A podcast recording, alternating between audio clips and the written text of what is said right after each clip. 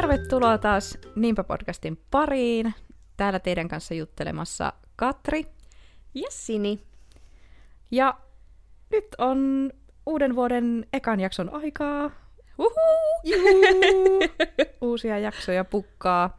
Ja tänään on meidän viime vuoden kirjakatsauksen aika. Joo, kyllä.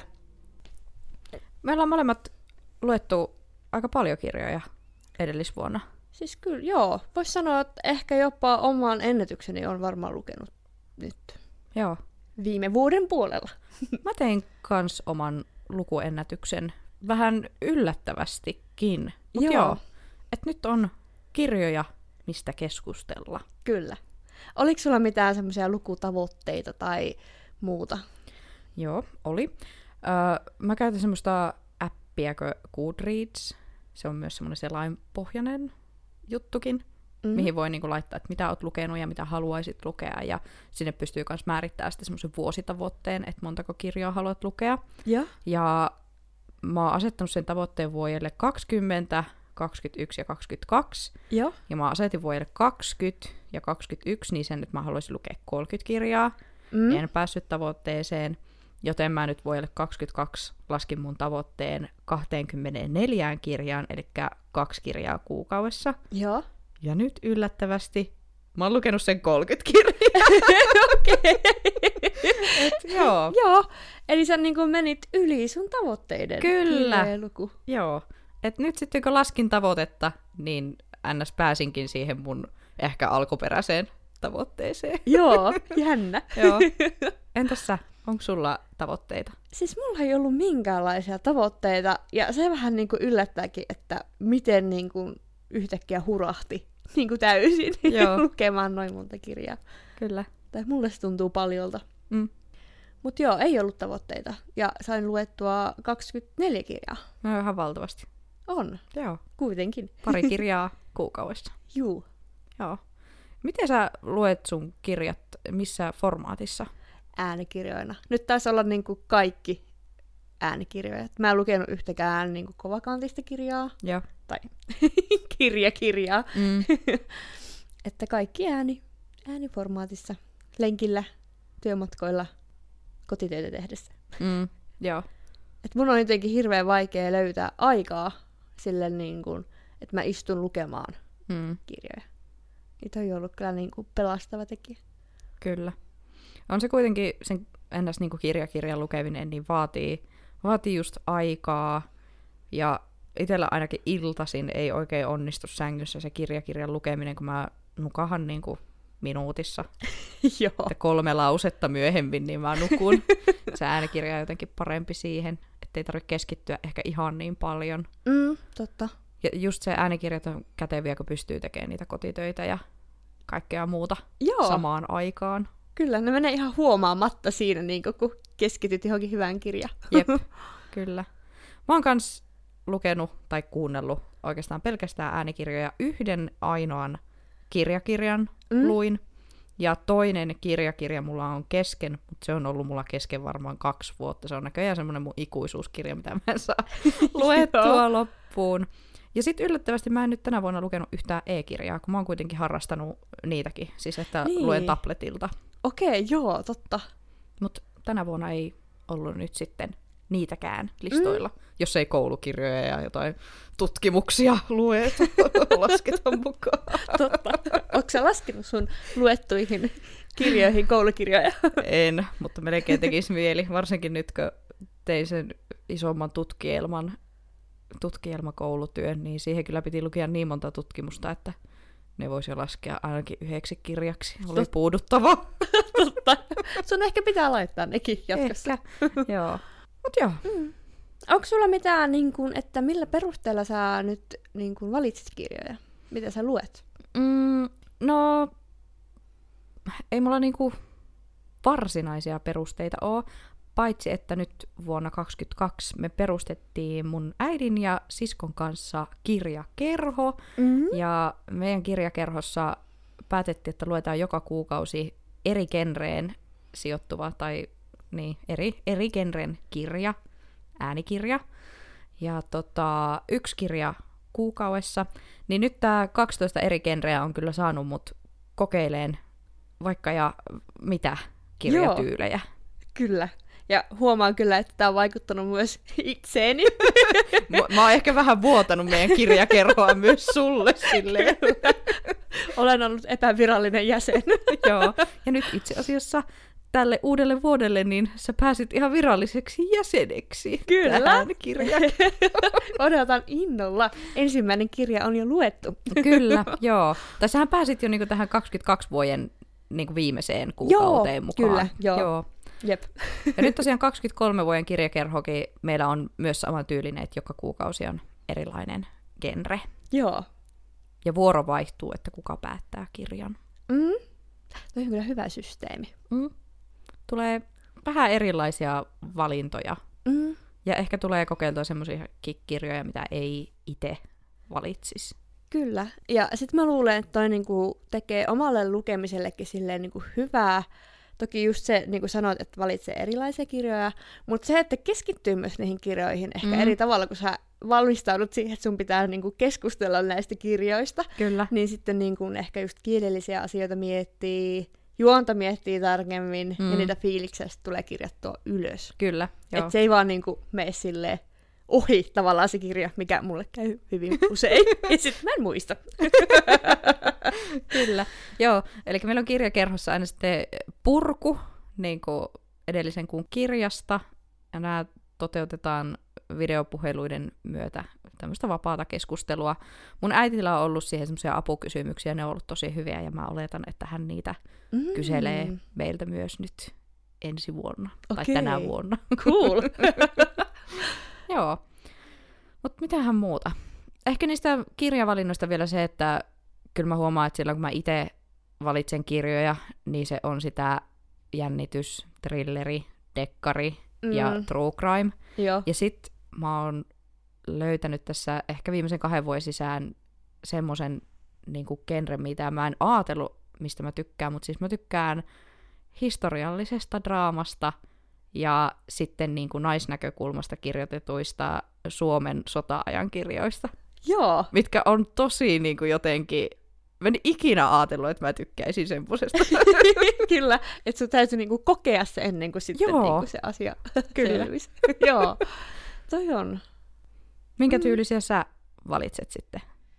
No nyt mä oikeastaan niin kun ehkä kiinnitin huomiota siihen just mm, että olisi erilaisia taustoja, mm. niin kuin vaikka etnisiä taustoja tai yhteiskunnallisia taustoja tai muuta, että, niin kuin, että se avartaisi se lukeminen, mm. että ei olisi vaan valkoisten heteromiehien kirjoittavia kirjoja. Kyllä, joo. Et kun mun mielestä kuitenkin niin kuin kirjat on hieno tapa päästä kurkkaamaan johonkin maailmaan, missä et ole ollut. Kyllä. Tai mistä et tiedä mitä. Toki sitten siinä on se riski se, että mm. niin kuin, onko ne luotettavia lähteitä, mutta kuitenkin. Kuitenkin, kyllä. Avartaa kuitenkin. Mm, kyllä. Toi muuten kun sanoit noista kirjailijoiden niin kuin, taustoista, niin se on muuten semmoinen asia, mihin mä kans kiinnitän huomiota. Mm. Niin, niin pyrin aina lukemaan naiskirjoittajien kirjoja. Kyllä. Suosin tosi vähän mieskirjailijoita. Ja sitten yleensä, jos luen mieskirjailijoita, niin, niin valitsen heitäkin aika tarkasti. No en kaikkia, mm. Mutta kuitenkin. Joo. Ja semmoista, just haluaisi niinku avartaa sitä omaa maailmankatsomusta ja sitä, että mi- minkälaisia ihmisiä tai minkä, minkä kaikenlaisia ihmisiä tänne maailmalle mahtuu ja mitä kaikkea tarinoita ja Joo. lähtökohtia löytyy. Kyllä. Joo. Allekirjoitan tuon. Hyvä. Joo. Aletaanko me nyt käymään läpi meidän viime vuoden kirjoja. listaa. Joo. Joo, kyllä. Mä tosiaan kokosin meille tämmöiseen mahtavaan PowerPoint-esitykseen kaikki meidän lukemat kirjat viime vuodelta, ja yhteensä niitä kirjoja on 50 eri kappaletta. Joo. Mikä mun mielestä aika paljon. On. ja kieltämättä siltä se tuntui, Joo. kun tuossa näitä kävin sitten arvostelemassa, että mit, mm. oliko ne hyviä vai ei, niin niitä oli kertynyt On. usea. Joo. Ja me ollaan luettu ö, kohtuullinen määrä kuitenkin samojakin kirjoja. Mm, kyllä. mutta ollaan luettu myös eri kirjoja. Joo. Joo. Ja ei nyt käydä kaikkia 50 läpi tässä jaksossa, koska tämä kestäisi jonkun vitun viisi tuntia tämä jakso muuten. Kyllä. Mutta käydään meidän lemppareita. Mm, eniten ajatuksia herättäneet Joo. kirjat. Ja pitäisikö meidän listaa kuitenkin Instaan ne kaikki, mitä me ollaan luettu? Joo, Ja laitetaan sinne vaikka ränkki sitten. Katsotaan, kuinka työlle se on niin kuin toteuttaa, mutta me ajatuksena ainakin, että jotenkin teille saataisiin se tieto niistä kaikista kirjoista. Kyllä, joo. Jotenkin pukkaamme tämän tiedon sinne Instagramiin, niin, niin pääsette sieltä sitten katsomaan tämän koko 50 kirjan listauksen. Mutta joo. Aloitetaanko tämä kirjakatsaus meidän yhteisellä lempparilla, eli semmoisella kirjalla kuin Virtahevot, ja tämän on kirjoittanut Emilia Sjöholm. Joo. Ja siis tota, täytyy ensinnä mainita siitä, että oli mulle uusi kokemus ihan senkin puolesta, että tämä kirja on kirjoitettu äänikirjaksi. Mm. Eli ilmeisesti tässä ei ole niinku semmoista paperipainosta ollenkaan. Ei, ei ole. Niin voin sanoa, että sen kyllä huomasi hyvin tässä toteutuksessa. Kyllä, aivan samat sanat. Ja tämä oli myös mulle ensimmäinen tämmöinen täysin äänikirja. Kirja. Joo. On, kai sille tulee kohta joku oma te- termi. No toivottavasti. Oma genre. niin, kyllä. Joo. No, haluatko lukea Virtahepojen ton, mikä se on, kuvaus? Että mistä kirja kertoo? Joo, nyt ei voi edes sanoa, että takakansi, kun siinä ei ole takakanta. Tämä onkin hankalaa. Se on. Touko ja Eevis istuvat kesäyössä kallioille juttelemaan. Loppu on mandariineja, virtahepoja, nähdyksi tulemisen kaipuuta ja sen pelkoa. Ensisijaisesti äänikirjaksi kirjoitettu Virtahevot on digi- ja logi-romaani, joka kuvaa herkkyydellä ja huumorilla kahden ihmisen välistä hetkeä, joka ei merkitse mitään, mutta jossa kuitenkin on kokonainen maailma. Siinä oli pieni pala. Kyllä. Ja toi kuvaus kyllä mun mielestä kuvaa tätä teosta tosi hyvin. Kyllä, joo. Että pääsee siihen niin kuin kirjan ajatukseen tuon myötä. Kyllä. Mä kirjoitin tästä oman arvioni tälleen, että aivan uskomaton äänikirjakokemus. Kuuntelin koko kirjan kahdessa istunnossa. Mä tosiaan aloitin tämän, olikohan 11 illalla, just kun väsytti ihan hulluna. Ja mm. sitten mä huomasin, että kello oli kaksi yöllä. ja sitten mä että mun on pakko nukkua. Ja sitten aamulla ensimmäisenä jatkoin sen kirjan loppuun. Ää, olin niin kuin koko sen istunnon ajan aivan lumoutunut. Sitten kirjasta on jäänyt elävä muistikuva omaan päähän tapahtumapaikasta sekä po- molemmista päähenkilöistä. Jälkikäteen minua hämmensi se, miten joku on kyennyt kirjoittamaan tällaisen kirjan. Kirja vaikuttaa luonnolliselta keskustelulta kahden ihmisen välillä. Siis joo, ja mä voin niin allekirjoittaa niin kuin, kaiken, Joo. mitä sä tuosta sanoit. Että just on niin kuin, jännä, miten tosiaan visuaalinen kuva Mm, siitä kirjasta jäi. mm, Ja vaikka siinä ei tavallaan tapahtunut yhtään mitään, niin sä kuuntelet sitä silleen korvat höröllä. kyllä, Ja siis niin kuin, ihan uskomaton kirja. on, Ja hienoa mun mielestä niin kuin ääninäyttelijän työtä. kyllä. Ootas, katsotaan, kelle annetaan tästä Krediitit. krediitit. Eli Samuli Niittymäki ja Pihla Viitala, Joo, niin aivan erinomaista myös On. heiltä. kyllä. Suosittelen kyllä kaikille. Ihan Joo, kaikille. Siis kyllä, todellakin. Siis tää oli kokemus. Kyllä. Todellakin, joo. Ja tämä ei ollut mikään pitkä. Ei, katsotaan, mä lunttaan vielä senkin. Joo, Öö, kolme tuntia ja 34 minuuttia. joo. Joo, Oliko siinä meidän ensimmäinen kirja? oli. No niin, öö, otetaanko sitten meidän seuraava kirja? otetaan. Elikkä Näkymättömät naiset. Joo. Tämä oli siis meidän molempien tämmöinen lemppari feministinen tietokirja. No, Kyllä. no, ei edes feministinen, koska siis ihan vaan faktaa. niin. Kyllä, mutta helposti laitetaan feministisen lipun alle Kyllä. tämä kirja. Joo. Ja täältä tulee nyt sitten tämän, tämän kirjan kuvaus. Hämmästyttäviä faktoja miesten muotoisesta maailmasta.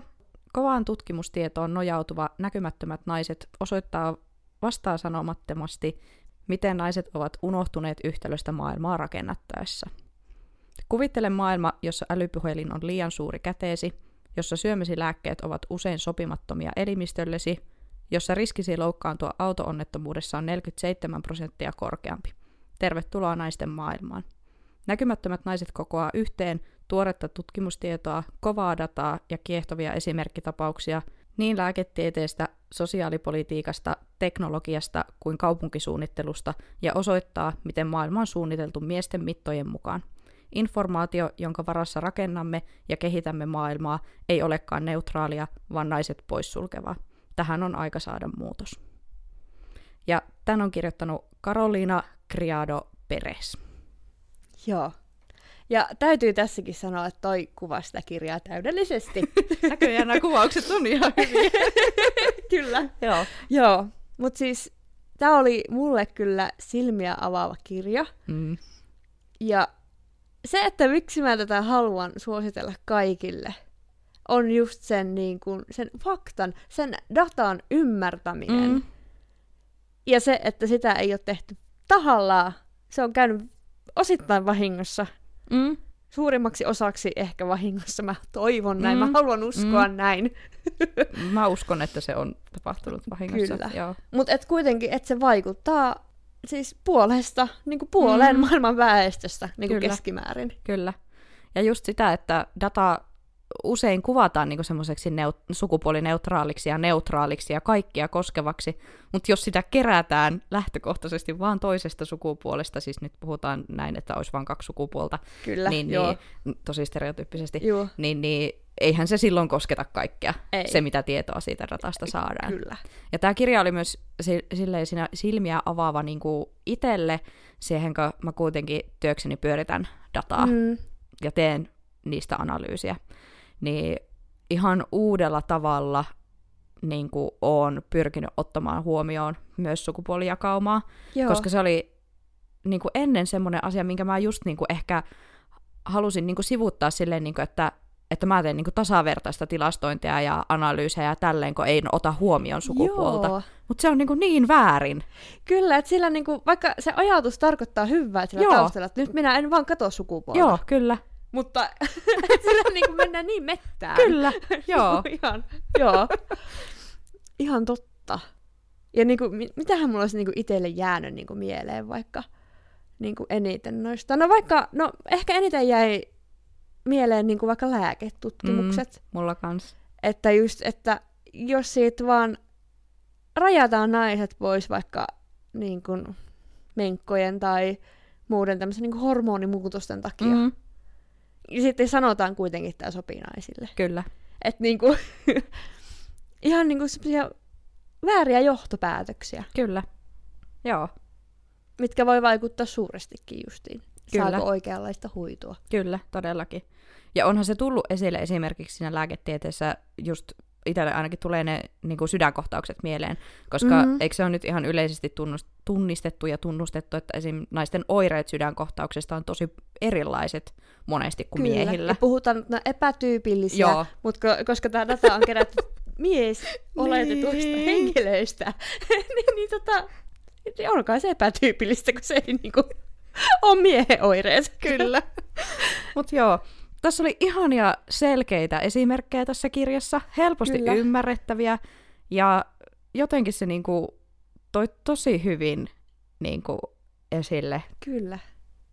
Ja mä haluan painottaa vielä sitä, että tämä ei ole mikään miesvihakirja. Ei. Että tämä ei kannata pelätä semmosena, Ei, että voi ihan avoimin mielin lukea. Kyllä, se on dataa joo. käsittelevä kirja kyllä, lähinnä. kyllä. Ja just sitä, että miten se niinku naisten data puuttuu. Niin, kyllä. Sitähän se ki- kirja niinku Juu, käsittelee. kyllä. Ei sitä, että, että miehet on tahallaan niinku tehnyt tätä ja miehet Juu. päättää ja plää plää plää, vaan se vaan, että naisista ei ole dataa Kyllä. ja piste. Että, juu, ja vähän kehottaa, että pitäisikö olla Niin. jatkossa dataa. Että nyt voitaisiin niinku muuttaa tätä meidän yhteiskuntaa, että Kyllä. huomioitaisiin tämä asia. Joo, mutta tälle kirjalle tosiaan kaikki suositukset. Kyllä. Näkymättömät naiset.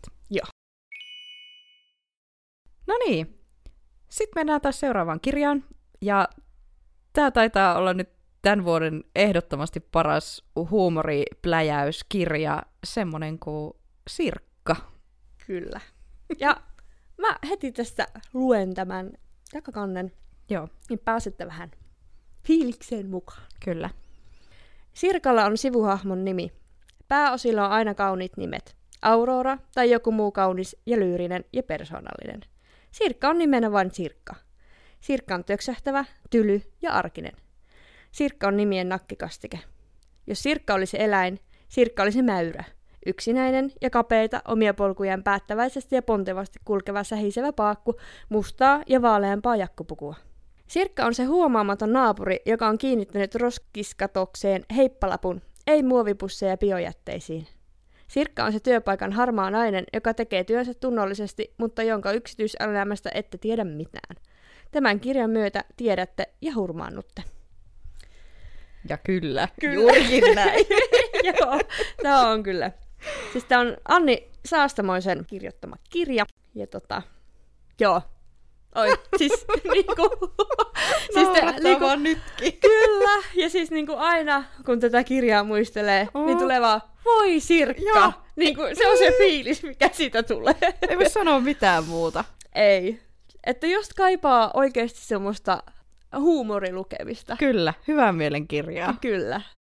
Tosi erikoisella tavalla, tietyllä tavalla. K- joo, kun mä mietin vähän, oliko se nyt sitäkään oikeasti, mutta, mutta joo, suosittelen. Sirkka on ihan Kyllä. loistava lukukokemus. Aivan huippu.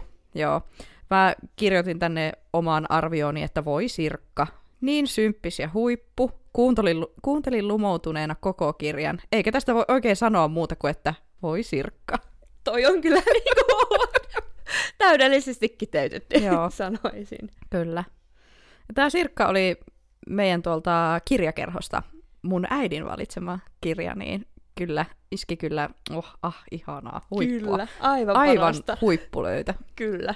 Että niinku, no oikeasti kaikista näistä niinku top-kirjasta on tullut joku fiilis, mutta tästä tulee niinku kans tosi vahvasti tunteet esille. Kyllä. niinku, on herättänyt tunteita. On, joo. Sitten seuraava kirja. Tämänkin on molemmat lukeneet. Mm? Niin Valo, joka ei kadonnutkaan. Ja sen on kirjoittanut Emilia Saloranta ja Varpu Hintsanen. Joo. Ja luekse meille kuvauksen Mä seuraavaksi? luen, mä luen kuvauksen. Valo, joka ei kadonnutkaan, on koskettava, omakohtainen tarina, joka auttaa jaksamaan mahdottomiltakin tuntuvien elämänkriisien keskellä. Kun Varpu Hintsasen tytär Senja kuoli kahdeksanvuotiaana syöpään, henkisestä jaksamisesta luennoiva Varpun omat opit joutuivat kovimmalle mahdolliselle koetukselle. Surusta syntyi kirja toivosta ja kiitollisuudesta. Se on yhden perheen tarina, mutta tuo, tuo myös apua kaikille niille, jotka ovat joutuneet elämässään kovan paikan eteen, tilanteeseen, jossa valo on vähissä.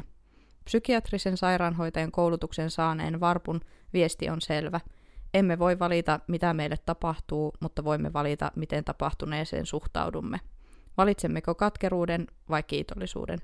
Toivon vai epätoivon? Pimeyden vai pienet valon välähdykset, jotka ajan myötä kasvavat uudeksi kriisin jälkeiseksi elämän maisemaksi, erilaiseksi, mutta yhtä kaikki kauneutta ja onnea sisältäviksi. Joo.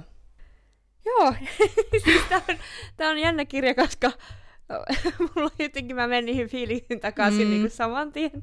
Joo. Ja tota, siis koskettavin kirja, minkä oon ikinä lukenut. Mm. Ja tota, mi- mitenhän mä tuossa äsken sulle pidettiin pieni tauko, niin meni jo se- selittämään asioita.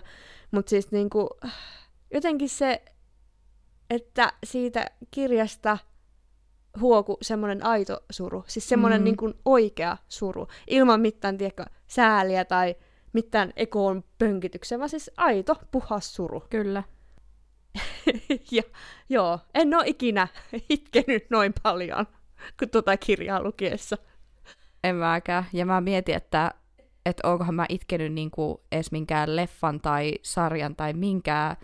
Siis mä itken monesti just esim. leffoissa, mutta mä niinku itkin jotenkin niinku, siis aivan semmoista erilaista itkua. Siis joo, ja sitten tavallaan kun tuli itselle niin paha olla. Joo. Siis niinku, ja siis tiedä, tää on niin outoa, mutta siis semmosella niinku, niin oikealla tavalla. Kyllä. Kun voi vaan paha olla Joo. olla. Kyllä. niinku, Joo. En mä, siis se oli, joo. Ei ollut kevyt kirja todellakaan, Ei. mutta silti jotenkin semmoinen toivoa antava. Miten sä olit kirjoittanut tänne hienosti? Joo. Mäpä voi lukea tämän mun arvion, jos tää oli kerta hienosti. Oli. Mutta mä oon kirjoittanut tästä näin, että surullisin, koskettavin ja voimaannuttavin kirja ikinä. Itkin enemmän kuin ikinä minkään kirjan tai leffan aikana. Kirjaan oli, suotu, kirjaan oli saatu tuotua kuitenkin uskomaton toivon aspekti, joka kantoi kuuntelijaa läpi raskaan kirjan. Muistelen tämän kirjan lukemista lämmöllä. Mm. Joo. Niin ehkä just se semmonen toivo niin kuin kaiken sen ihan kamalan asian keskellä, niin, niin se kuitenkin niin kuin loi siihen kirjan lukijan tai kuulijankin jotakin, niin kuin, että se kannatteli sen oikeasti tosi raskaan kirjan läpi. Kyllä. Ja mun mielestä tässä teki vielä niin kuin oman, oman lisäänsä, että oli äh, Varpun itsensä äh, lukema. Joo, kyllä, aivan. Niin se, että kun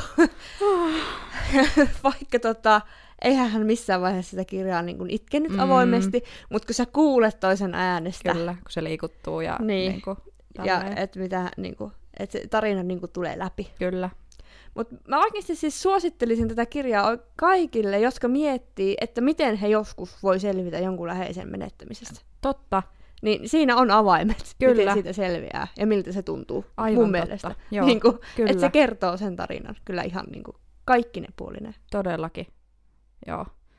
Tämä on kyllä siis, jos haluaa semmoisen oikeasti vaikuttavan ja syvälle menevän kirjan, Mm, ja ei haittaa, että itkee ihan hulluna, niin kyllä. antaa palaa. Jep. Ja pitää nyt vielä kertoa, kun tämä kirja tosiaan, öö, tämäkin oli meidän kirjakerhon kirja, tämä oli kesäkuun kirja, ja mä olin kuunnellut tätä ennen meidän Roodoksen reissulle Mm. lähtöä, ja sitten me Roodoksella kuunneltiin yhtä toista kirjaa, mutta sitten paluulennolla oltiin molemmat silleen aika omissa tunnelmissa, mm. ei keskusteltu, vaan taidettiin molemmat kuunnella Joo, kirjoja tai ehkä vähän väsyneitä. Joo, kyllä.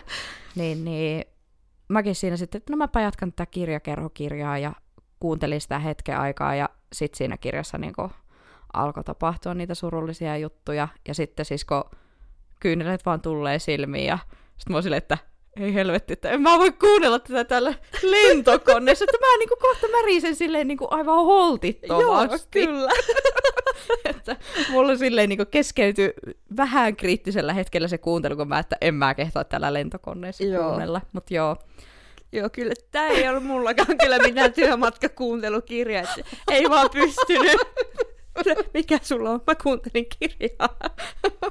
joo. Ja mä muistan, siis mulla se varmaan kaikista surullisimmat hetket siinä kirjassa, niin mä kuuntelin illalla sängyssä, niin se oli Mm. jotenkin tosi turvallista siellä peito alla vaan märistä. Aivan siis huippua.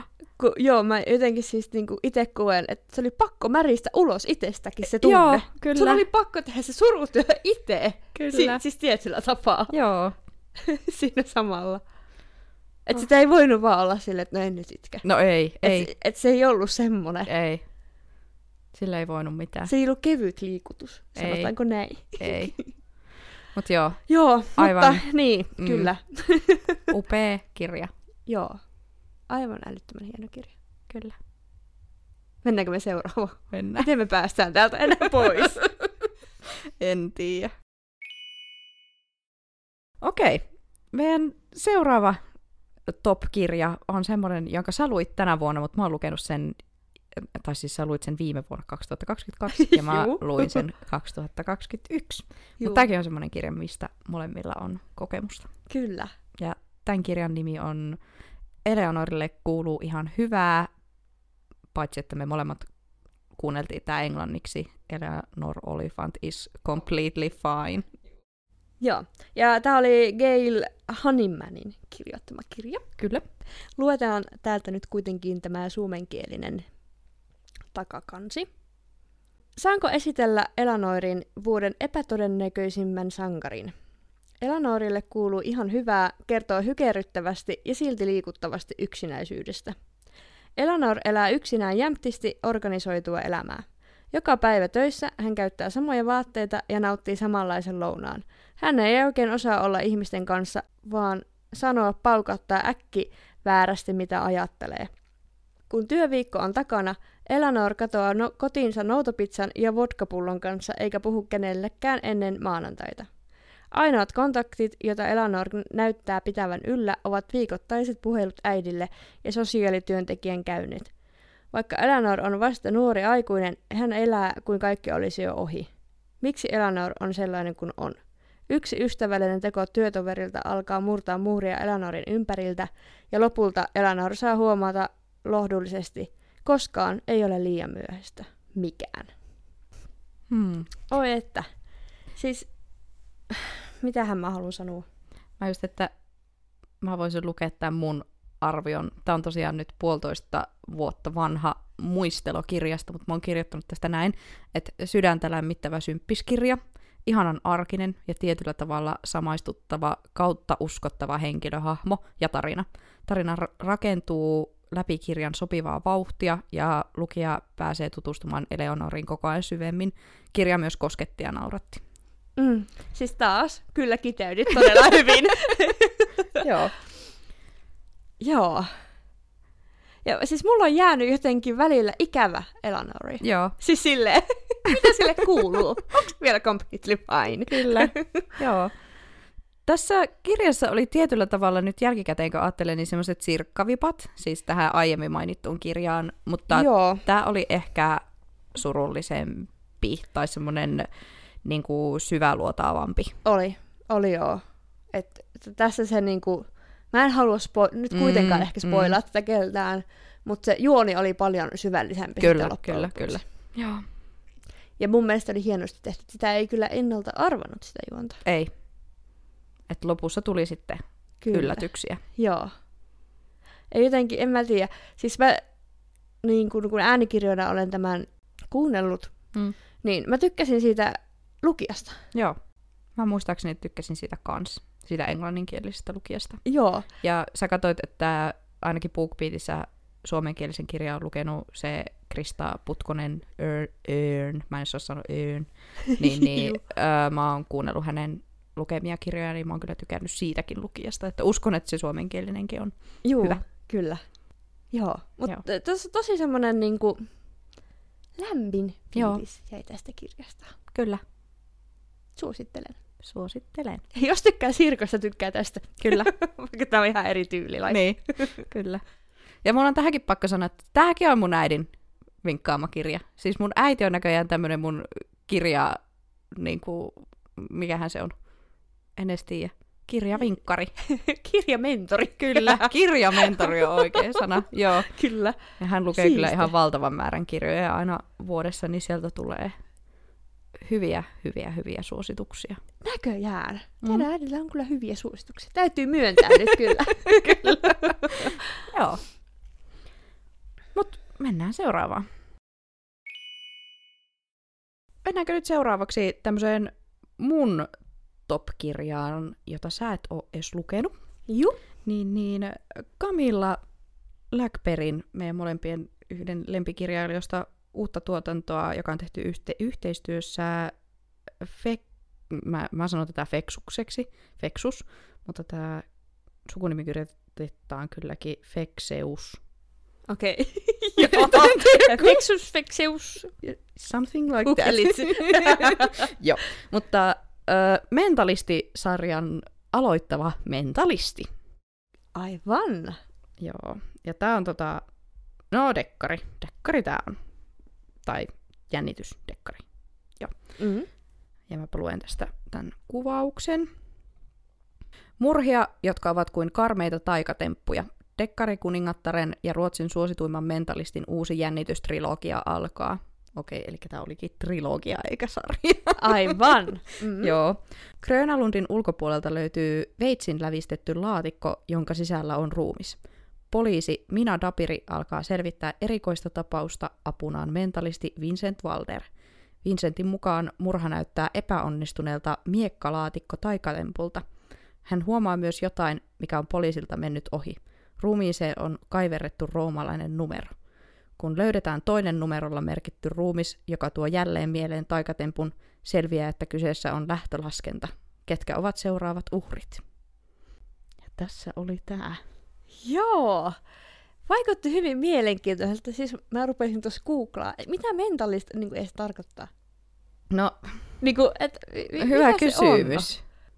Kun se ei ole niinku taikuri, vaan se on varmaan joku vähän niinku semmoinen ajatusten kautta vähän niinku taikatempun tyylisiä juttuja tekevä henkilö. Okei, okay, joo. Näin mä sen niinku ymmärrän. En Joo. ole varma, onko se näin. Kyllä. No minkälainen fiilis sulla jäi siitä kirjasta? Siis öö, tässä tosiaan nyt sanottiin, että jännitystrilogia, niin tämä todellakin on niin kuin enemmänkin jännitys, entäkö dekkari, mutta tässä on kuitenkin se dekkari vipa, koska poliisi selvittää rikosta. Ja siinä on sitä Aivan. poliisilaitoksen tapahtumia. Mutta oli niin kuin mun mielestä jotenkin raikas henkäys siihen, kun mä oon aika paljon lukenut dekkareita, ja ne on aika paljon semmoisia samantyylisiä. Aa, Niin tämä oli nyt niin kuin, silleen just se raikas henkäys, että tässä oli myös, myös muuta.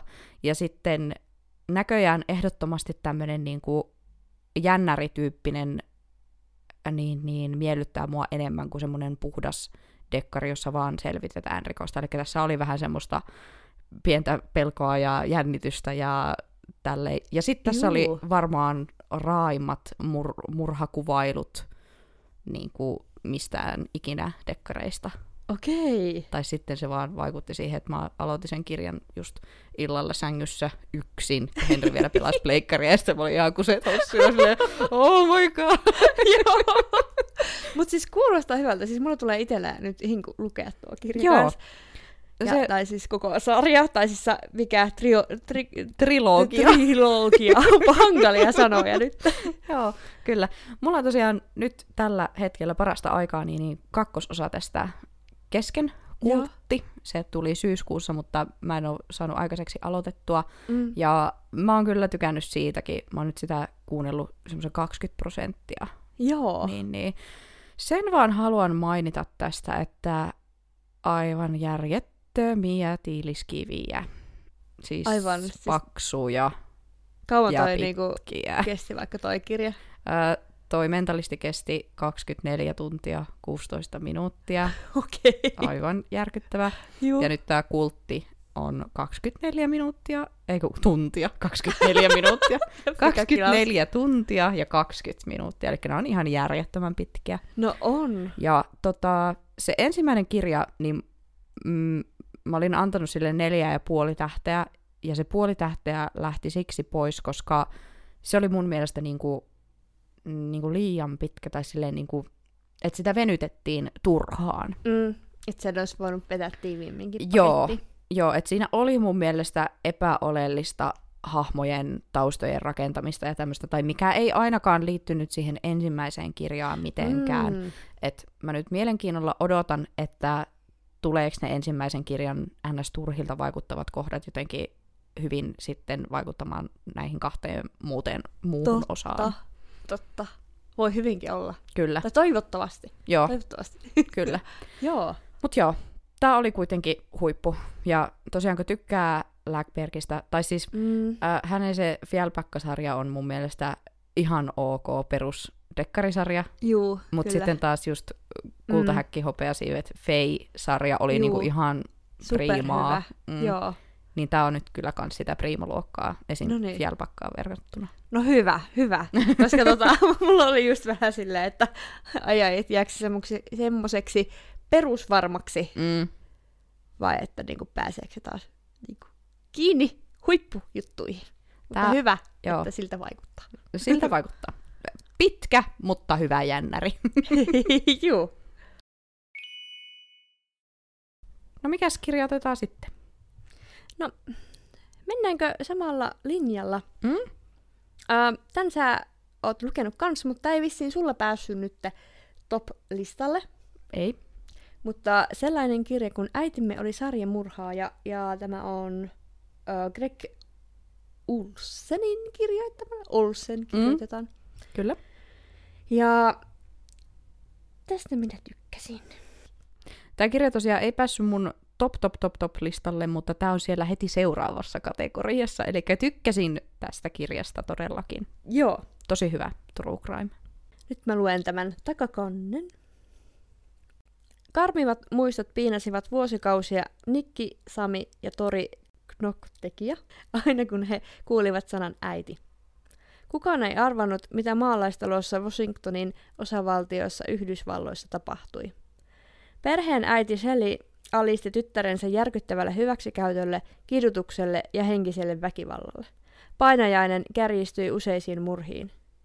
Äitimme oli sarjamurhaaja on paitsi raastava tositarina myös kolmen vahvan naisen selviytymiskertomus absoluuttisesta pahasta sekä vapaudesta ja oikeudesta, joiden edestä he panivat henkensä alttiiksi. Kirja imaisee mukaansa kuin nopeatahtinen trilleri, mutta valitettavasti kirjan jokainen musertava yksityiskohta on totta. Michelle hipsuissa Shelly Knoktek vapautui van- vapautuu vankilasta, eli siis vapautui vankilasta kesäkuussa 2022. Sisarukset Niki, Sami ja Tori halusivat kertoa tarinansa julkisuuteen, jotta heidän äitinsä ei enää koskaan pääsisi toistamaan julmuuksiaan. Mutta siis joo, toi mm-hmm. taas jälleen kerran kuvaa oikeasti tosi hyvin tätä kirjaa. Et mä ainakin itse siis helposti unohdin, että se on totta. Kun se oli niin hyvin mm. niin kuin kirjoitettu semmoiseksi thrilleriksi Kyllä. tai tämmöiseksi. Kyllä, totta. Joo, Ja joo, ihan karmea. on. Siis ihan älyttömän hirvittävä keissi. Kyllä. Mutta siis, jos tykkää kuunnella, katsoa True Crimea, Joo, niin tämä on kyllä niin kuin loistava kirja. Hyvin On. kirjoitettu kirja, kyllä.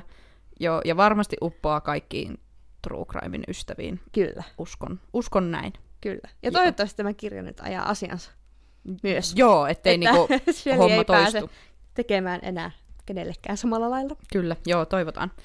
Ja iloisia uutisia sulle, niin Greg Olsenilta on tulossa, olikohan alkuvuonna, niin uusi tämmöinen samaan sarjan True Crime-kirja, olikohan että amerikkalainen perhe, niin tässä on tämmöinen perhetragedia kerrotaan, niin Oh. sitä uutuutta voit jäädä nyt oottelemaan. Kyllä, ehdottomasti. Joo. no sitten, mä haluaisin hetken puhua mun yhdestä oikeasti varmaan top kolme kirjasta, semmosesta kuin Talo taivaan sinisellä merellä. Ja tän on Mm. kirjoittanut T.J. Klune, T.J. Kloon, miten se nyt haluaa sanoa. Ja siis, joo, mä vaan luen täältä sen takakannen. Joo. Lumoava fantasia oman paikkansa löytämisestä sekä ennakkoluuloista ja niiden murenemisesta. Linus Baker on säntillinen sosiaalityöntekijä, joka elää yksinäistä elämää kissansa ja rakkaiden vinyylilevyjensä kanssa. Kun Linus saa salaiseksi luokitellun työnannon ja matkustaa Marjasin saaren salaperäiseen orpokotiin, hän joutuu kuitenkin kyseenalaistamaan kaiken oppimansa. Orpokodissa as- asustaa kuusi maagista lasta. Maahinen, metsänhenki, traakki, tunnistamaton vihreä otus, ihmissylikoira ja antikristus. Liinuksen tehtävä on selkeä. Hänen on arvioitava, voivatko lapsoset saada aikaan maailman lopun. siis nyt kun joku näkisi mun ilmeen. Siis mä muistan, kun mä itsekin luin tämän, siis mulle mä YouTubesta sain kovia suosituksia tähän kirjaan, josta mä luin tämän kuvauksen silleen, what the fuck? Mitä vittua? Mitä? Antikristus vittu maisia. Kuulostaa siis juu. Why not? Why not? Joo, no mä sanon sen verran, että tässä kirjassa ehkä kuvaus on tietyllä tavalla harhaanjohtava. Okei. Joo. Okei, joo. siis, on, siis mikä, mitä... Uh, mä en osaa taas puhua. Mm. Mutta siis mikä on se genre? Mi- mi- mistä genrestä me puhutaan? Katsotaanpa. Siis tää on romaanit, lukuromaanit ja fantasiat. Siis tää on fantasiatyylinen romaani, mutta tässä on kuitenkin syvällisempääkin merkitystä ja semmoista ihanasti kantaa ottavaa ajankohtaisiin aiheisiin. Joo, kun just se jotenkin olisi hankala ehkä kuvitella, että sä tykkäisit jostakin lohikärme fantasiakirjasta siis Joo. silleen niin ja siis kun mä en tykkää fantasiasta. Niin, jep. Mm. Joo. Mut joo, mä luen vielä tämän mun kirjoittaman arvion. Mm-hmm. Mm, mä oon antanut tälle tosiaan viisi tähteä. Ö, ehkä sydäntä lämmittävin ja sympaattisin kirja ikinä. Aivan ihania hahmoja ja päähahmokin on aivan huippu. Tykkäsin eri sukupuolten ja seksuaalisten suuntautumisten kirjosta ja siitä, kuinka hienosti kirjassa saatiin käsiteltyjä isoja ja vakaviakin aiheita tarinan lomassa heittomerkeissä kevyesti. Ihanaa maailman kuvailua, joka jäi elävästi mieleen. Okei. Siis tuossa tulee kyllä, siis oi että, no se on kyllä mun tuolla lukulistalla jo, Joo. mutta Tämä on kyllä, mua ehkä niin kuin jälkikäteen, mä oon lukenut tämän aika alkuvuodesta helmikuussa 22, niin, niin tota, nyt jälkikäteen just mietityttää, että mikä siinä nyt oli sitten loppujen lopuksi se, että miksi mä niin paljon tykkään siitä, uh, kun mä en oikein osaa sanottaa, mutta edelleen mulla tulee se sama fiilis. joo. Joo. Joo. Toi on, toi on välillä on hankala, varsinkin just silleen, että siitä on mennyt vähän aikaa, mm. Niin sitten enää kyllä. miettiä. Tässä Mut... just pohdin sitä, että pitää ottaa ensi vuodelle tavoitteeksi. Että aina kun saa luettua kirjan, niin kirjoittaa sitä arvostelun Kyllä. itselleen ylös. Joo, Niin sitten niihin on helpompi ehkä jatkossakin palata. kyllä, joo. Saa niitä tunnelmia heti sen kirjan luvun jälkeen. Juu, kyllä. Joo. Mut joo, Talo taivaan sinisellä merellä, niin ah, ihana kirja. No sitten, Mm. niin mulla on enemmänkin tällainen tietokirja-tyyppinen. Joo. Ö, 23 transmyyttiä. Ja kirjoittajana on Mona Bling. Joo. Ja joo, mäpä luen täältä heti tämä teksti. Mm. Kaikilla on mielipide transihmisistä, mutta vain harva tuntee tositarinat ja faktat myyttien takaa. 23 transmyyttiä on matkalippusi sukupuolivähemmistöjen maailmaan transtaustaisen toimittaja Mona Blingin johdolla. Millaisia elämänkokemuksia kätkeytyy uskomusten ja tabujen taakse? Mitä sukupuolen korjausprosessissa oikeasti tapahtuu? Kuinka transihmiset harrastavat seksiä? Millaista on deittailla transihmisenä?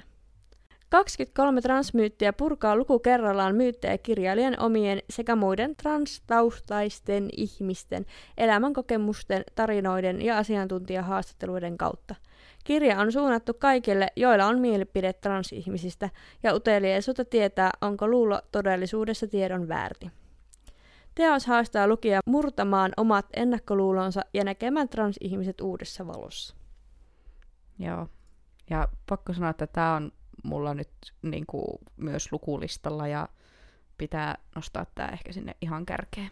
Joo, siis joo, tää oli niinku ihana kirja, siis mä seuraan Monaa muutenkin siis niinku somessa ja oon kuunnellut hänen podcastia ja muuta, Hmm. niin siinä kirjassakin jotenkin ihanasti hänen niinku persoonallisuus pääsee Joo. esille. Et siis, et siellä on se, mun mielestä siis semmoisia tosi humoristisiakin kohtia, kun se ränttää jostain. Joo. niinku oikeasta asiasta, mutta niinku huumorin kautta kuitenkin. Joo. Et se ei ole semmoinen vakava tietokirja, vaikka tosi paljon tosi tärkeää tietoa. Joo. Suosittelen kaikille. Yes. no, seuraava kirja mun täältä top-kategoriasta on mun ehdoton lemppari trilogia saaga Skifi-maailmasta, eli Siilosaagan viimeinen osa Kohtalo, Mm. niin, niin sijoittu mun 2020 vuoden lukukokemuksiin. Ja tota, katsotaanpa, että luenko mä tämän viimeisen osan kuvauksen vai pitääkö mun kaivaa se ensimmäinen, että käykö tää yhtään järkeensä. Joo. Siilosaakan päätösosa. Kohtalo jatkaa siitä, mihin Siilosaakan ensimmäinen osa päättyi. Ilma on niin saastunutta, että ihmiset ovat jo usean sukupolven ajan eläneet maanpovessa. Takaisin maan päälle ajetaan vain sääntöjen rikkojat ja rikolliset. Hierarkisessa ja tarkasti säännellyssä maanalaisessa yhteiskunnassa on kuitenkin nousemassa kapinahenki. Hugh Howin trilogia on ollut kansainvälinen kirjasensaatio. Sarja on verrattu muun muassa Nälkäpelin ja Game of Thronesiin. Sarjan aiemmat osat Siilo ja Siiros ovat olleet arvostelu- ja myyntimenestyksiä. Ja kyllä, siis mä en voi käsittää, miten tästä ei ole vielä leffaa tai sarjaa, siis niinku, en ymmärrä, miten ei ole. Tämä on Okei. ihan huippu. Joo. Siis jännittävää. Tästä tulee taas se, siis sä saat myytyä mulle kaikki kirjat. Sold. Täkö mun vaihtaa alaa? Ehkä musta onkin myyjä. Ehkä susta on myyjäksi, joo. Joo. Ja mä oon tosiaan kirjoittanut arvion tästä silleen, että Siilosaakan huipentava viimeinen osa. Rakastin tätä sarjaa alusta asti ja se ei ole pettänyt edes viimeisessä osassa. Lopputulos ei ollut täysin itsestäänselvä ja siihen johtaneet tapahtumat pitivät hyvin otteessaan ja loppuratkaisu sai, sai, loppuratkaisua sai jännittää kunnolla koko kirjan ajan. Ihanan ennalta arvaamaton koko saaga. Okei, mutta toi on aina ihana, koska mä en vihaa mitään enempää mm. kuin se, että mä ennalta arvaan sen niin kuin juonen Joo, niin kyllä. kuin ensimmäisestä lausesta. Että jaha, niin. näin tulee käymään. Kyllä, joo. Mut joo. Tämä oli tosiaan Skifi äh, dystopia, joka sijoittuu äh, Jenkkilään. Joo. Mm. Ja tota, mä tykkäsin kuitenkin, että oli niinku hyvin semmoinen realistinen. Ja just se, että... No sen verran voin kertoa, että tosiaan, että maa- maailma ilma on niinku niin saastunut, että ihmiset on joutunut muuttaa maan alle. Maan alle on rakennettu semmoinen siilo. Mm. Mon, olikohan siinä sato, sata kerrosta tai jopa satoja kerroksia. Ja sitten siellä on niinku ihmiskuntaluokkia, jotka asuu eri kerroksissa ja siellä tehdään erilaisia juttuja ja Cool. tälleen siitä se sitten alkaa. Toi on aina niin siistiä, että oikeasti joku kirjailija pystyy luomaan kokonaan uuden maailman. Kyllä, joo. Ja tämä on myös semmoinen kirja, mistä mulla on jäänyt just niinku elävästi niinku semmoisia mielikuvia, tai mä niinku näen sen maailman silmissäni, ja just siinä yhtenä oleellisena osana on siinä siilossa ö, siellä keskellä menevä semmoinen portaikko, tämä nyt on itse asiassa varmaan onko se keskellä vai siellä sivulla, mutta kuitenkin portaikko, eli ei Mm. ole hissiä, vaan siellä kulje- kuljetaan portaita niitä satoja Joo. kerrosten välejä, niin jotenkin se portaikko, niin kuin mä pystyn vaan kuvittelemaan Joo. sen, ja kun siellä ihmiset menee niitä kerroksia ylös, alas ja tälleen. Joo. Siistiä. Tämä on semmoinen saaka, että mä kauheasti mietin, että pitääkö mun niinku uusiksi kuunnella Mm. mm. tää. Joo.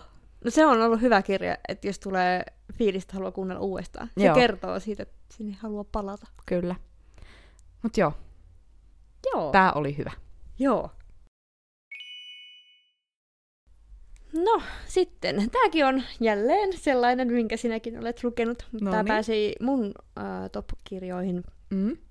kuin Ymmärrä itseäsi, ymmärrä suhteitasi, Eevi Minkkisen kirja.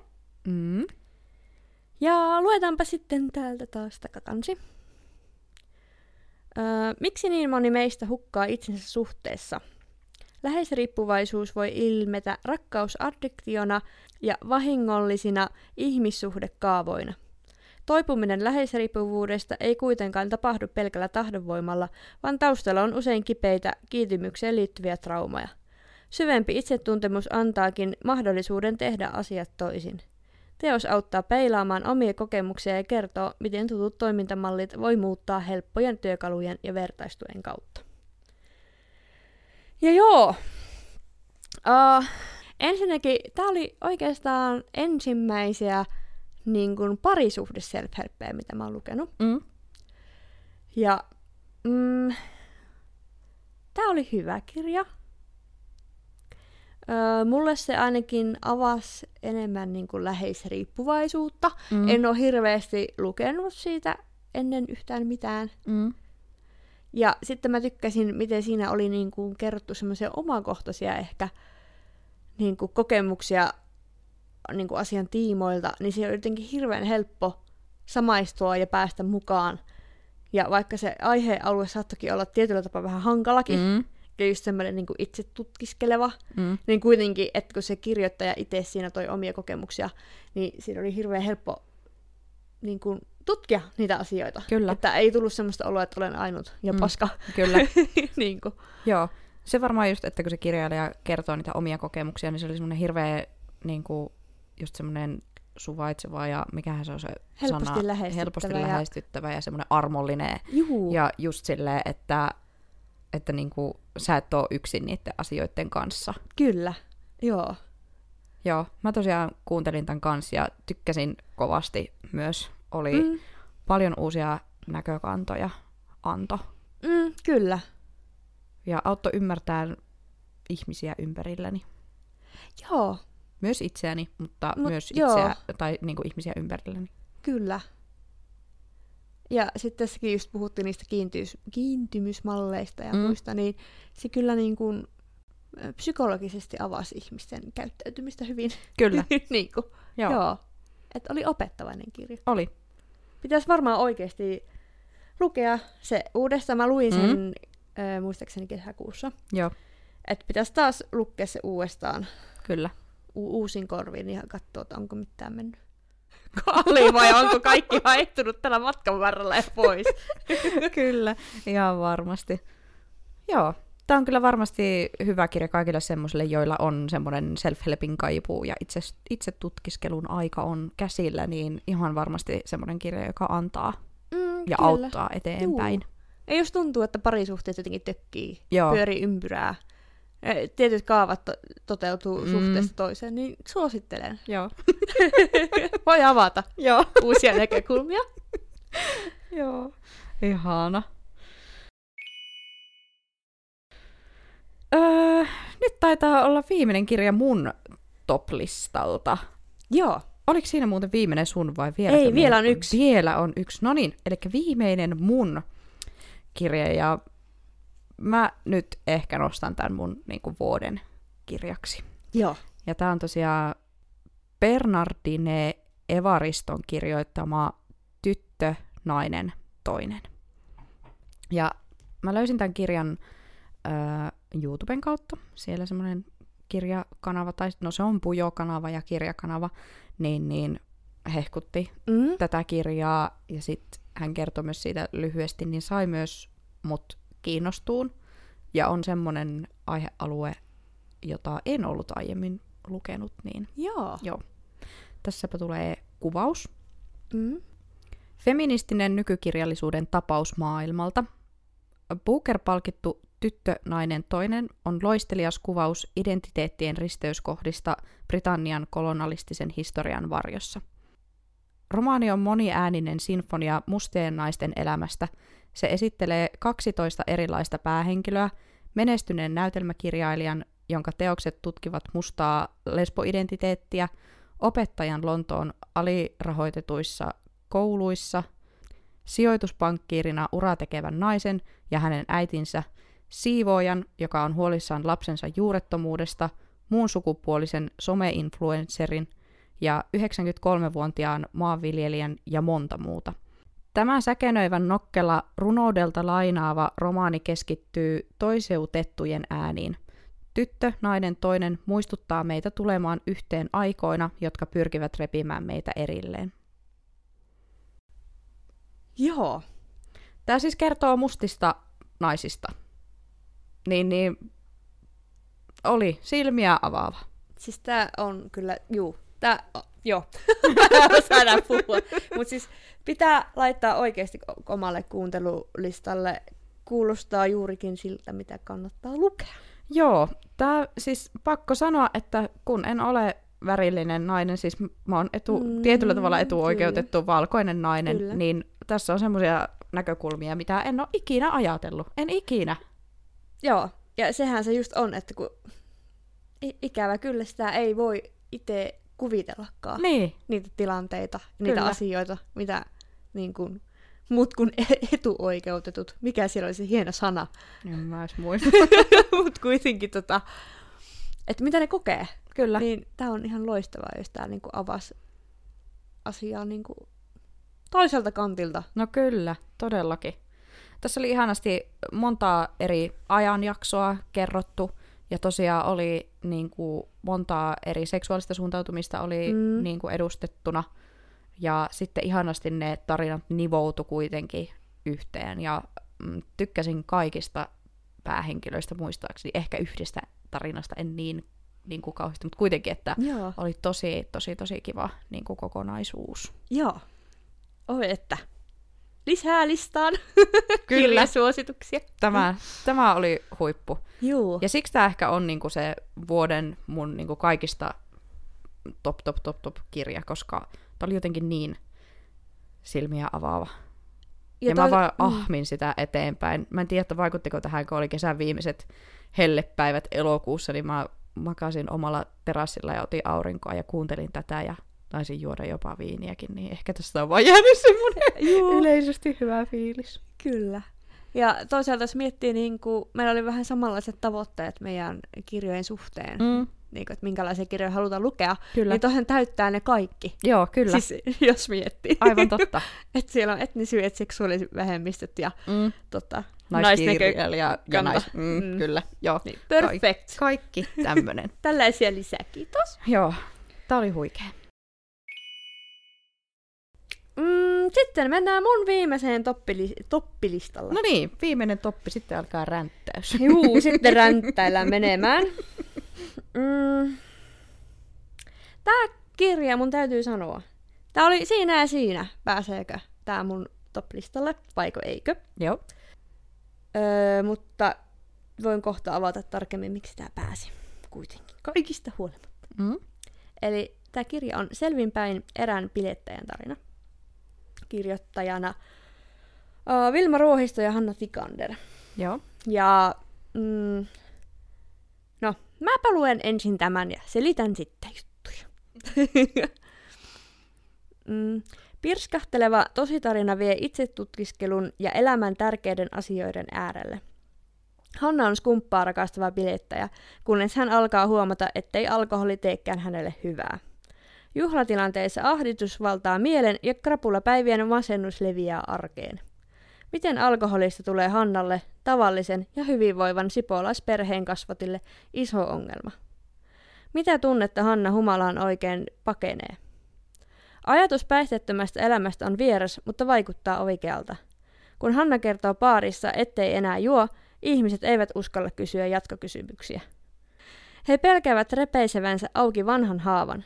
Sitä Hanna on pelännyt itsekin. Nyt on aika vastata ja kertoa koko tarina. Selvinpäin erään piletteen tarina on vetävä kertomus nuoruudesta ja juhlimise- juhlimisesta sekä suomalaisen päihdekulttuurin radikaalista muutoksesta. Supersuosittu podcast ja somevaikuttaja kertoo tarinansa raitistumisesta, mitään säästelemättä tai peittelemättä. Vaikka kipeitä aiheita käsitellään, matka on hersyvän hauska, yllättävä ja vauhdikas, kuten Hanna itsekin. Ja joo, sitten mm-hmm. niin mielipiteisiin. Ö, olen siis ö, kuunnellut Hannan podcastia Selvinpäin. Mm. Juu. Ja vähän tuli semmoinen olo, että olenko minä kuullut jo kaiken, että luenko mä tämän kirjan niin kuin turhaan. Joo. Mutta mun mielestä siellä oli kuitenkin taas uutta asiaa. Mm. Ja nimenomaan, no tää vähän spoiler, jos et ole lukenut, mutta, mutta huumeisiin liittyviä juttuja, mm. ja jotka laittoi mut miettii huumeita uudella tavalla. Joo. Tai radikaalimmin kuin ennen. Joo.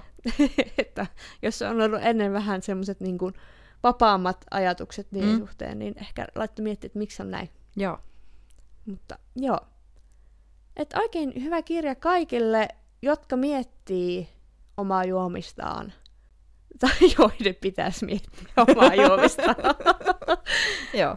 että Juu. Ja luulen, että siinä on paljon vertaistukea ihmisille, jotka on päättäneet lopettaa alkoholin käytön tai Aivan. päihteiden käytön. Joo. Varmasti semmoinen kuuntelemisen arvoinen kirja. Joo.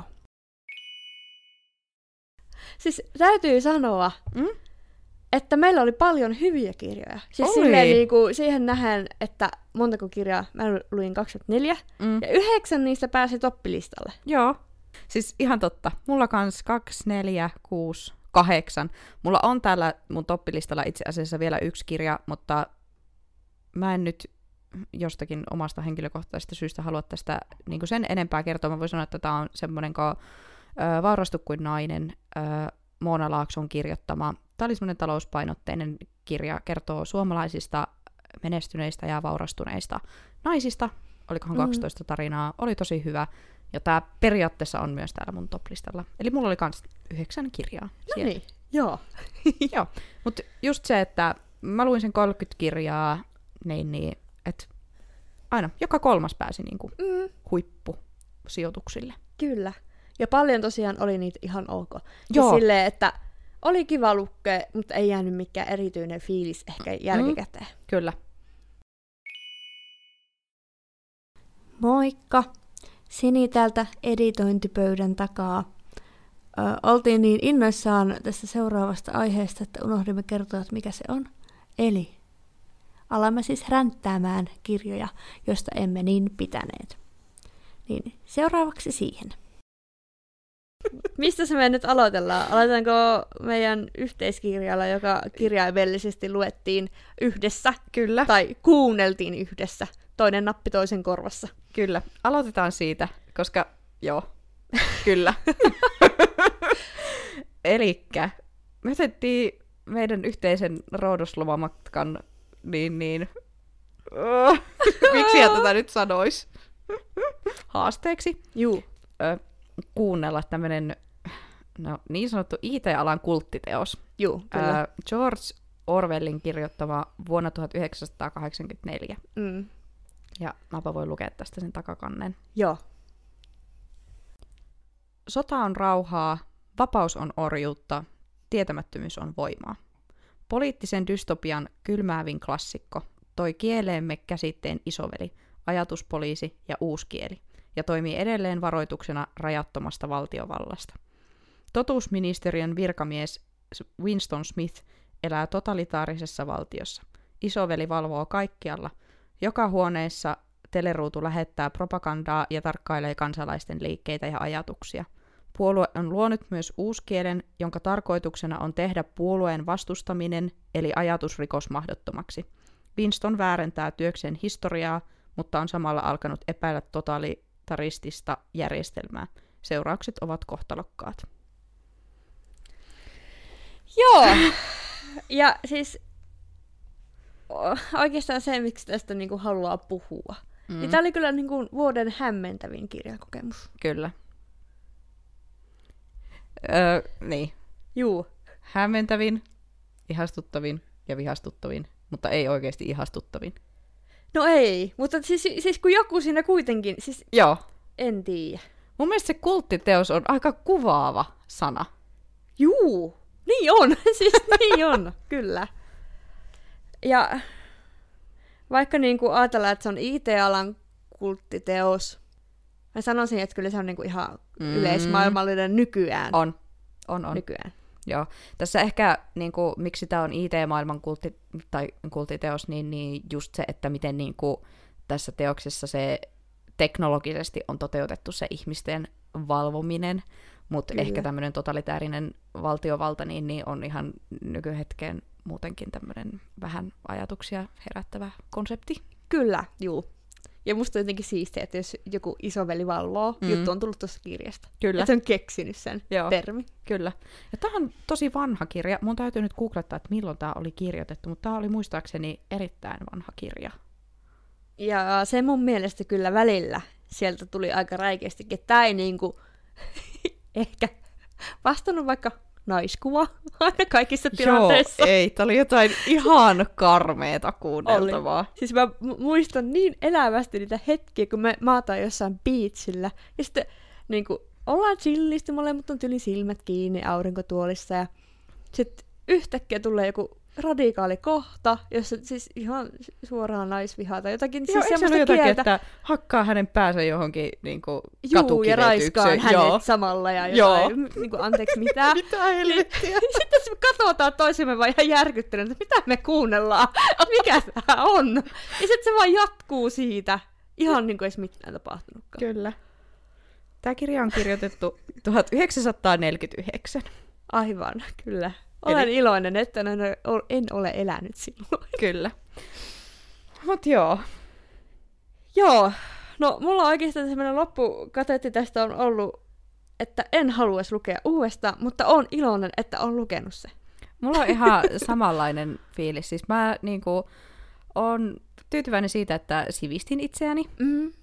Me saatiin tehtyä se. Saatiin tehtyä se, kyllä, mutta en kuuntelisi uudestaan. Oli niinku välillä tosi puuduttavaa. Ja jotenkin oli ehkä vähän sekaava se kirja, ja jotenkin se juoni oli niinku kuitenkin aika semmoinen, että häh? Ja Juu. ja sitten mä en tiedä, vaikuttiko sekin, kun sitten molemmat oltiin aika kyllästyneitä siihen kirjaan yhdessä vaiheessa ja sitten kuunneltiin just aurinkotuoleissa ja sitten me molemmat nukahettiin. ja herätessä silleen, että jaa, tätä kirjaa on menty tuntia ja kumpikin on nukkunut, mutta ei kelattu taas. Ei. Siis joo, se paikotellehan se oli todella puuduttava. Oli. Musta, musta tuntuu, että siinä johtiin samoja asioita Mm. mm. koko ajan. Siis siltä musta tuntui. Joo, kyllä. Mut joo. Se oli semmonen kirja se. kyllä. Lomamatkan kärsimys. Juu. Mutta jos tekee mieli sivistää itseä tämmöisellä kulttiteoksella, niin mm, tässä on vaihtoehto. Kyllä. Joo. Mutta tosiaan sisältövaroitus, naisvihaa, Joo. väkivaltaa. Kyllä.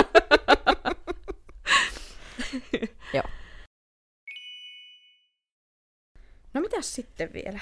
Mm, Onko sulla joku? no kun mä mietin, että pitäisikö meidän rä- vähän räntätä tätä kirjaa kuin Suon villilaulu. Joo. Siis mä tiedän, että moni suuttuu. Nyt kun mä sanon tän ääneen. Mun mielestä se ei ole hyvä. Ei. Ei oo. Mutta tota, öö, no jos sen verran taustaa, niin mäkin kuulin tästä siis ihan hullua hypetystä, tästä Suon villilaulu. Mikä tää on?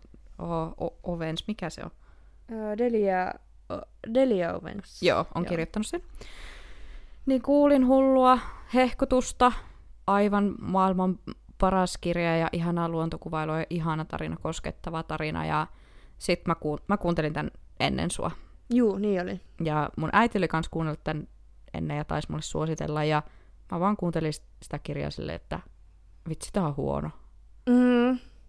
Mutta sitten, kun mä olin lukenut ja keskustellut siitä myös äitini kanssa, niin mulle ehkä selvisi se, että miksi se ei iskenyt muhun. Mm. Ja sit mä kuitenkin löysin kirja-arvostelujen ja netin syövereistä myös muitakin sielun sisaruksia, okay. jotka eivät olleet tämän kirjan faneja. Joo, Eli emme ole ainoita. aivan.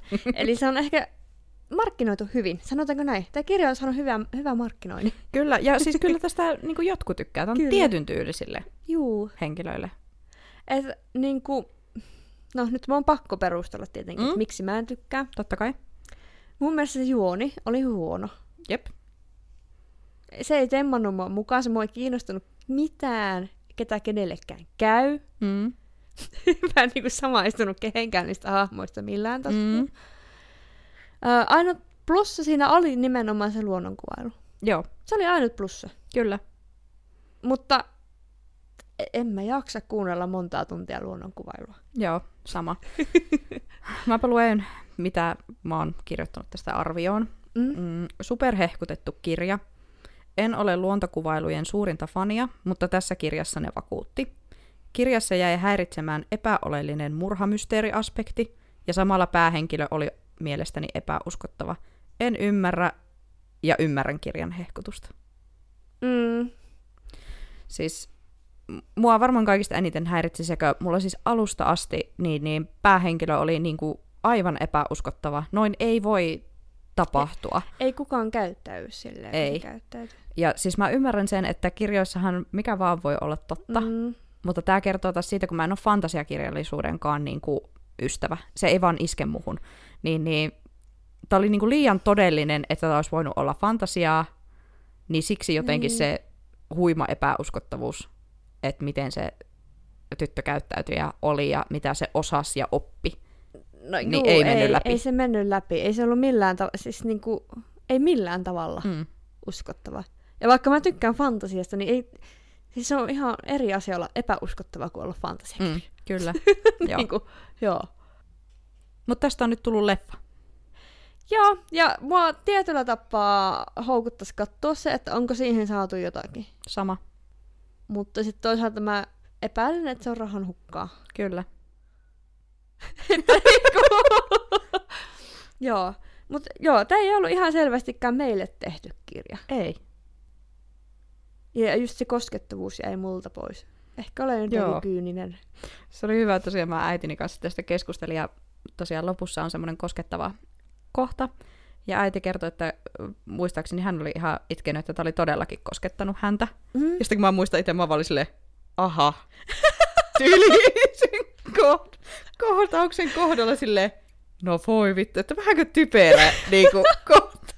Että joo, todellakin niinku, en, en ollut tämän kirjan kohde yleisöä. Mut joo, kyllä. Siis, ja toi niinku mun mielestä kuvaa yleisfiilistä siitä Joo. kirjasta. Että kaikki semmoiset, mistä olisi pitänyt, oo, mitä vittu, ok, heippa. niinku. Mut joo, Joo, siinä sellainen räntti. Siinä, joo, siinä tosiaan Suon villilaulu räntti. Mitäs sitten vielä? No, räntetäänkö nyt sitten kokonaista genreä, kun ollaan tähän ränttäyksen makuun päästy? Joo, aloitetaan, tai siis räntetään vaan. Joo. Ja siis meillä on yksi tämmöinen kirjakenre, josta me ei kumpikaan tykätä. Ei. Mm.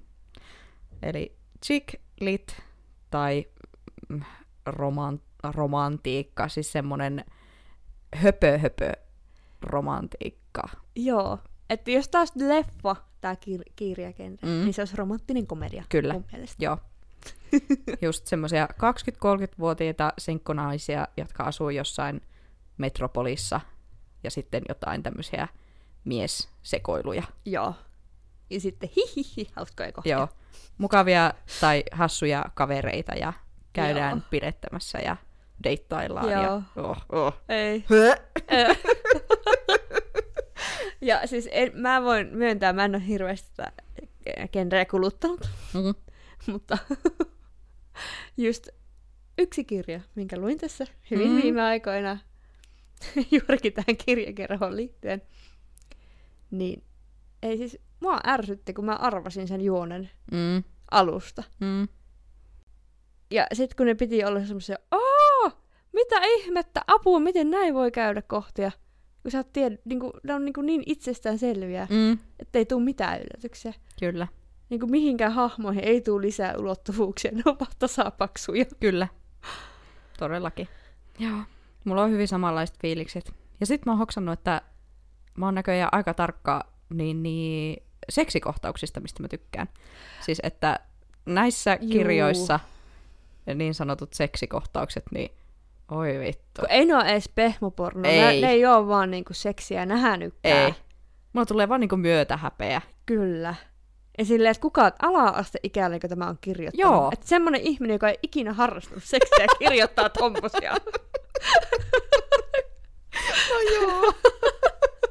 Mut siis ne seksikohtaukset on hyvin semmoisia just niinku romanttinen komedia leffa seksikohtauksia. Siis semmoisia niin Juu. niinku käsikirjoitettuja ja ei aitoja ja jotenkin... Äh.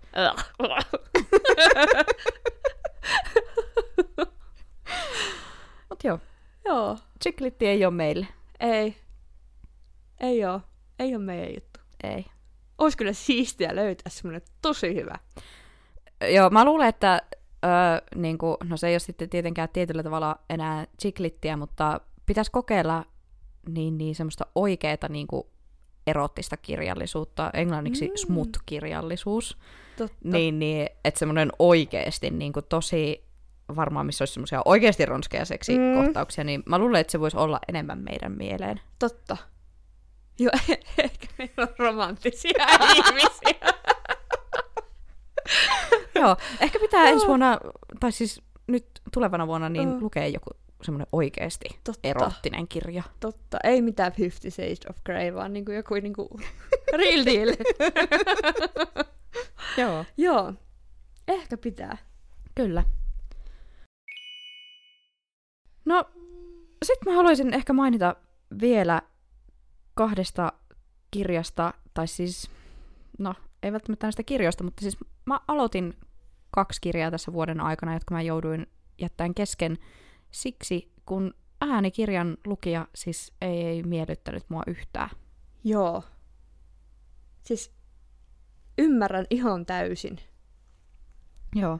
Mua vähän harmittaa, koska siis tämä toinen kirja, minkä mä aloitin ja mitä mä kärsin yli puolen välin reilusti, tämmöinen kuin Taivaan rannantaa, Anthony Doerin kirjoittama, niin, niin se kirja oli hyvä. Siis mä tiedän, että se tarina, tai siinä on useampi tarina, niin että ne on hyviä. Ja mua Mhm. mm-hmm. ärsyttää nyt, kun mä en tiedä, miten siinä käy. Mutta mä en kykene kuuntelemaan sitä loppuun. Siis Juu. se oli yhtä kärsimystä kuunnella sitä lukijaa. Joo. Siis toi, mä tunnen tuskan kyllä. Onko mahdollista, että sä lukisit sitten sen niinku, mikä, e-kirjana? Joo, no sitä mä itse asiassa ajattelen, että se on varmasti parempi vaihtoehto. Mm, tai jossain toisesta palvelusta, No jos sekin, olisi eri lukija. totta. Pitäisi vähän kartottaa, että mikä Mm. on niin kuin vaihtoehto. Mut joo, osaatko sanoa, mikä sulla on niin kuin, se juttu, mikä joistakin toimii niin kuin lukijoissa ja toisissa ei? Öö, no siis, ekanakin musta tuntuu, että mulle toimii naislukijat paljon paremmin. Mä en tiedä, onko se siksi, kun oma pään sisäinen ääni on tietenkin oma mm. ääni kautta naisen ääni, Mm, niin että onko se siksi jotenkin helpompi. totta. Ja sitten mä ehkä tarvin semmoista äänenpainen painon vaihtelua ja tietynlaista eläytymistä. Että musta tuntuu, että tämä tämä lukija luki silleen hirveän monotonisella ja matalalla äänellä, niin Joo. sitten vaikka jotakin tapahtui, niin mä en niinku päässyt mukaan, kun vaan Kyllä. niinku, kaikki oli niinku tasapaksua ja Joo. samaa. Totta. Siis toi on niin paha, koska siis sitten sä et enää kuuntele sitä. Niin, Se menee vaan semmoiseksi taustahölinäksi. kyllä.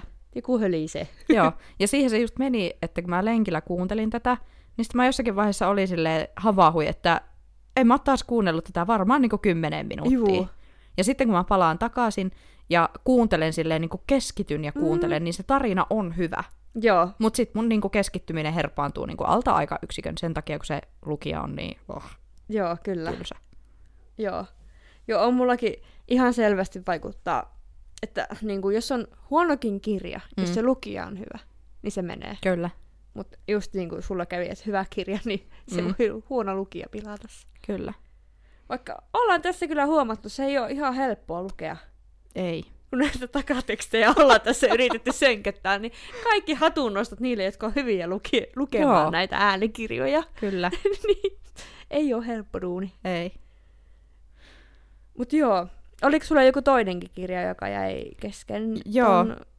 Tää- lukijan takia? Lukija ja takia jäi kesken tämmöinen kirja, minkä sä oot itse asiassa lukenut. Mikä Mm. tää nyt oli? Oo, tää murhakerho. Torstain murha. Torstain murhakerho. Ja tässä oli tosiaan se sama lukija kuin siinä Taivaanrannantaa kirjassa. Ai joo.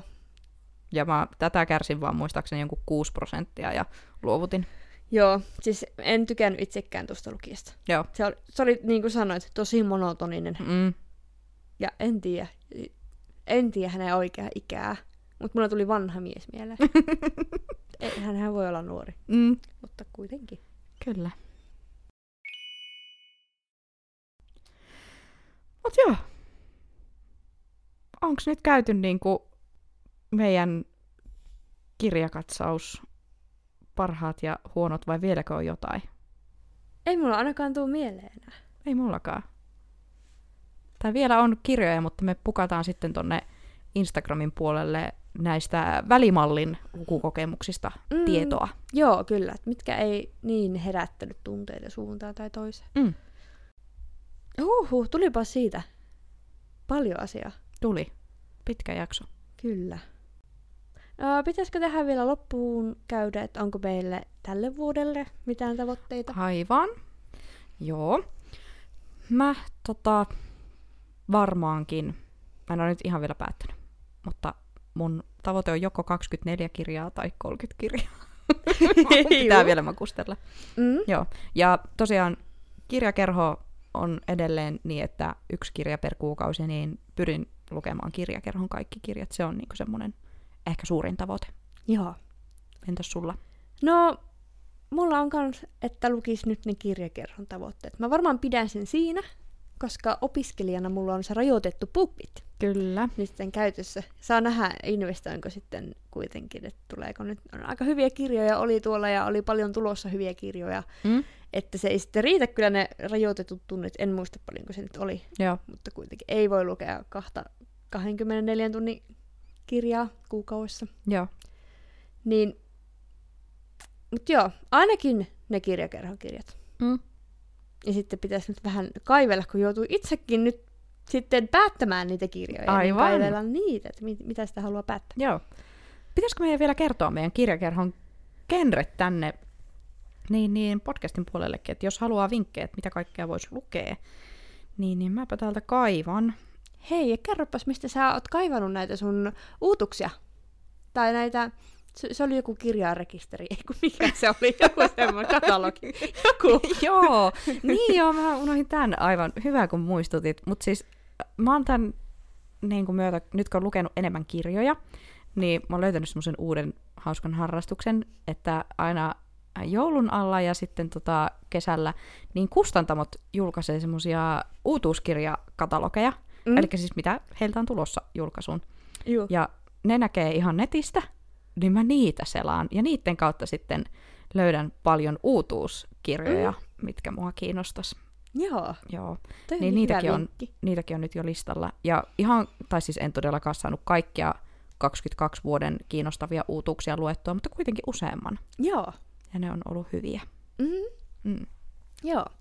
pitää ehkä itsekin lukea tai selata niitä, koska sieltä saa varmasti sitten Kyllä, ajatuksia. joo. Mut joo, täällä on nyt siis öö, mun ja Sinin ja mun äidin ja siskon kirjakerho 2023, niin tammikuussa meidän genrenä on perheet ja ihmissuhteet, helmikuussa psykologinen romaani, maaliskuussa kauhu, huhtikuussa elämäkerta, toukokuussa maaginen realismi, kesäkuussa dekkari, heinäkuussa true crime, elokuussa self-help, syyskuussa historiallinen fiktio, lokakuussa chiclit, marraskuussa mysteeri ja joulukuussa avaruuskifi. Siis mä ootan niin innolla, paitsi sitä siklittiä. Joo, sama. Kaikkea muuta. Joo, mutta nythän tässä on mahdollisuus, koska sä oot valitsemisvuorossa tähän chiklittiin. Kyllä. Niin nyt sulla on mahis koittaa löytää semmoinen chiklitti, josta me tykättäisiin. Kyllä. Mä et, etsin, niin mä näen vaivaa tähän, että siitä tulisi hyvä. Hyvä. Joo. Joo. Oliko meillä muuta? Ei Vielä kyllä varmaan. Maratonijaksoon. Johan tätä on niinku höpisty. Pitkät pätkät. Mutta joo, meidät löytää Instagramista at niinpä podcast nimimerkillä. Ja tosiaan sieltä löytää näitä meidän välikategorioiden kirjasuosituksiakin, tai että mitä ollaan luettu. Mm-hmm. Ja sulla oli ajatusta, että luki- lukijat, kuuntelijat vois myös jakaa omia kirjasuosituksia meille. Joo, saa laittaa, saa laittaa arvioinen kerran, tai sitten ihan vaan lykkää, että tämä kirja oli hyvä. Kyllä. Ilman perusteluita. Kyllä. Olisi ihan kiva saaja. Mä luulen, että meidän kuuntelijoissa on kuitenkin tyyppejä, jotka lukee ja voi lukea vähän erilaisiakin kirjoja, mitä mm. me. Kyllä, todellakin. Niin kaikki kirjasuositukset ovat tervetulleita. Joo, laittakaa DM tulemaan, tai sitten voidaan varmaan pitää tämän jakson julkaisun myötä ainakin hetki siellä storissa myös Mm. mm. semmoista kysymyslaatikkoa, mihin voi niitä pukata tulemaan. Juu, ja voidaan julkaista niitäkin sitten Joo. eteenpäin. Kyllä. Mut joo, ei kai siinä sitten. Palataan taas ensi jaksossa. Joo. Hei hei! Moikka!